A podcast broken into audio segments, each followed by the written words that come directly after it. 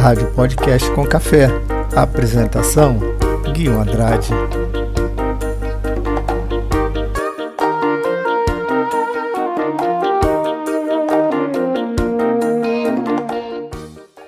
Olá pessoal, tudo bem?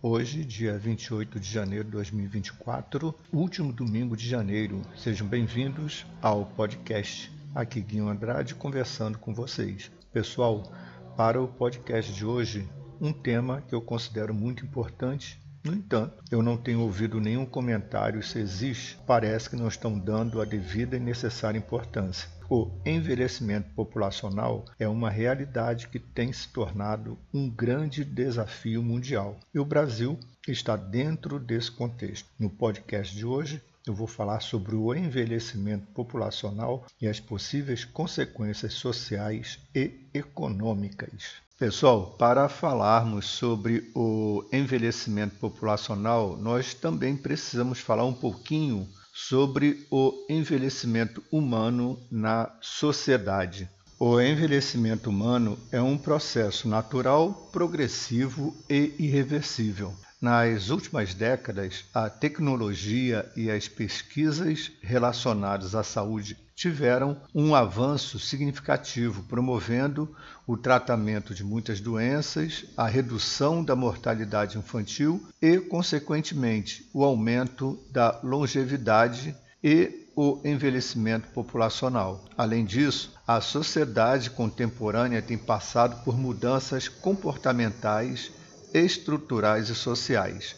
Em relação ao Brasil, novos padrões transformaram o mercado de trabalho mais competitivo, transformando a esposa do lar em executiva de empresa ou mais presente e em maior número nas salas das universidades, mudando o perfil e novos indicadores populacionais. Em 1970 era comum casais com três filhos, no entanto, hoje a opção de engravidar foi postergada ou até mesmo ficou fora de cogitação.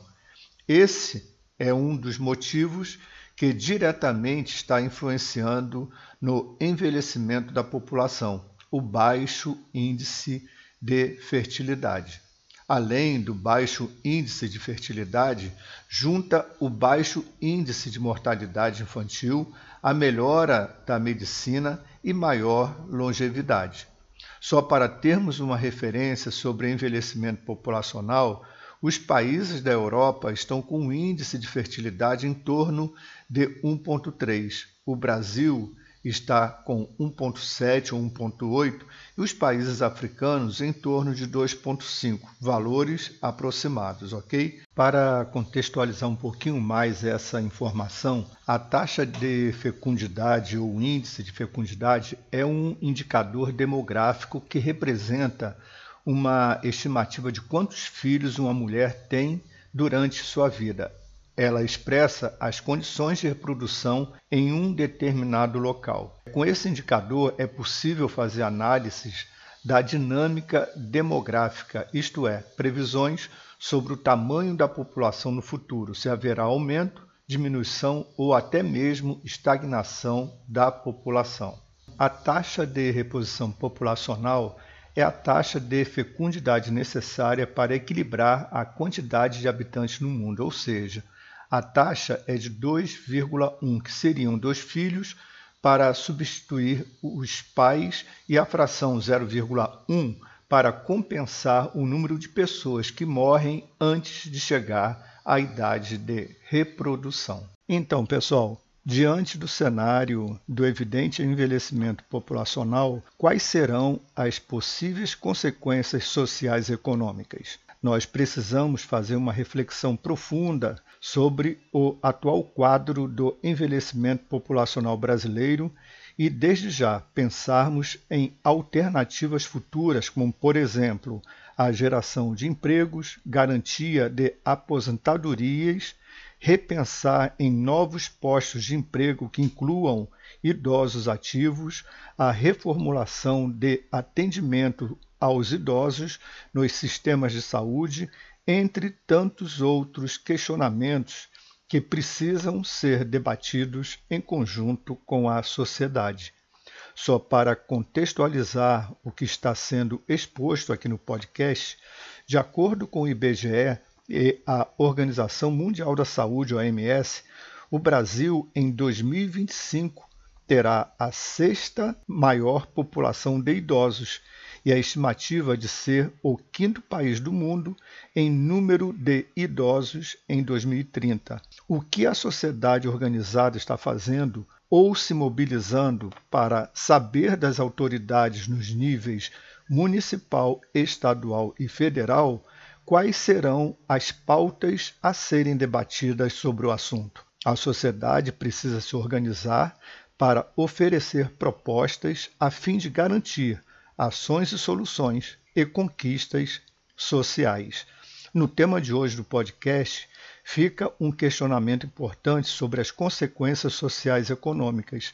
A resposta, no entanto, dependerá da mobilização da sociedade em pautar os questionamentos e buscar respostas e soluções junto aos seus representantes atendendo os requisitos aprovados no Estatuto do Idoso em 2003 e a Política Nacional do Idoso de 1994, e mais recentemente a Política Nacional de Saúde da Pessoa Idosa em 2006. Todo esse arcabouço jurídico normativo tem a função de amparar, proteger e promover o acesso e a garantia da população idosa a serviços e benefícios das políticas públicas.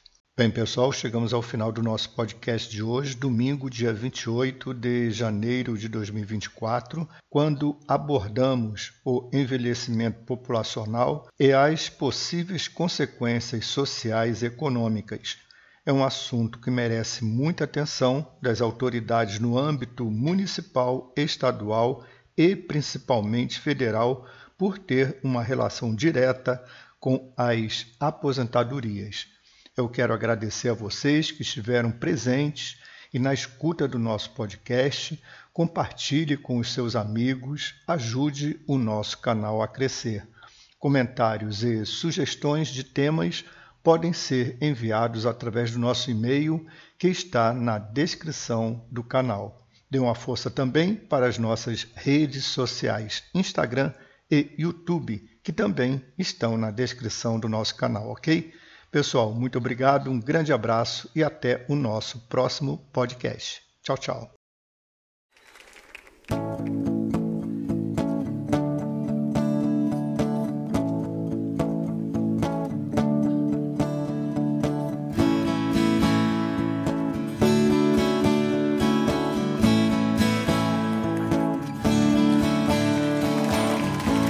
Essa não é mais uma carta de amor.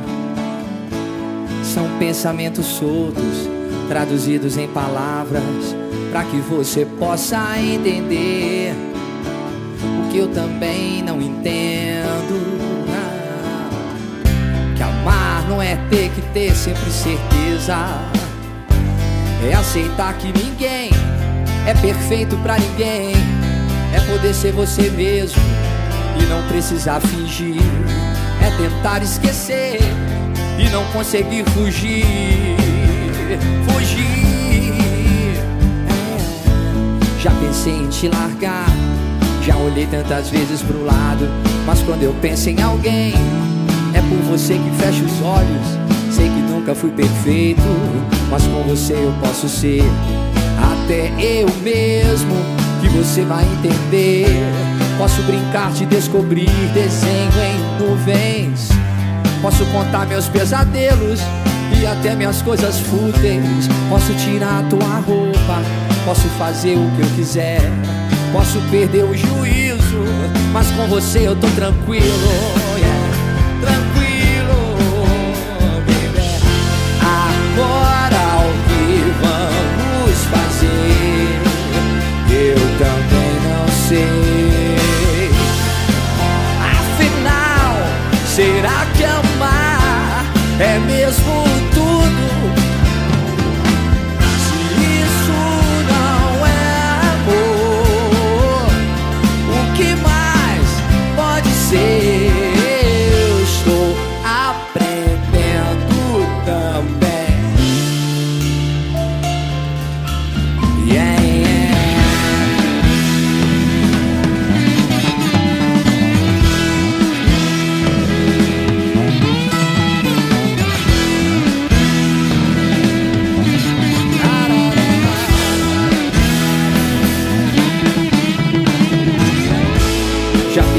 te largar.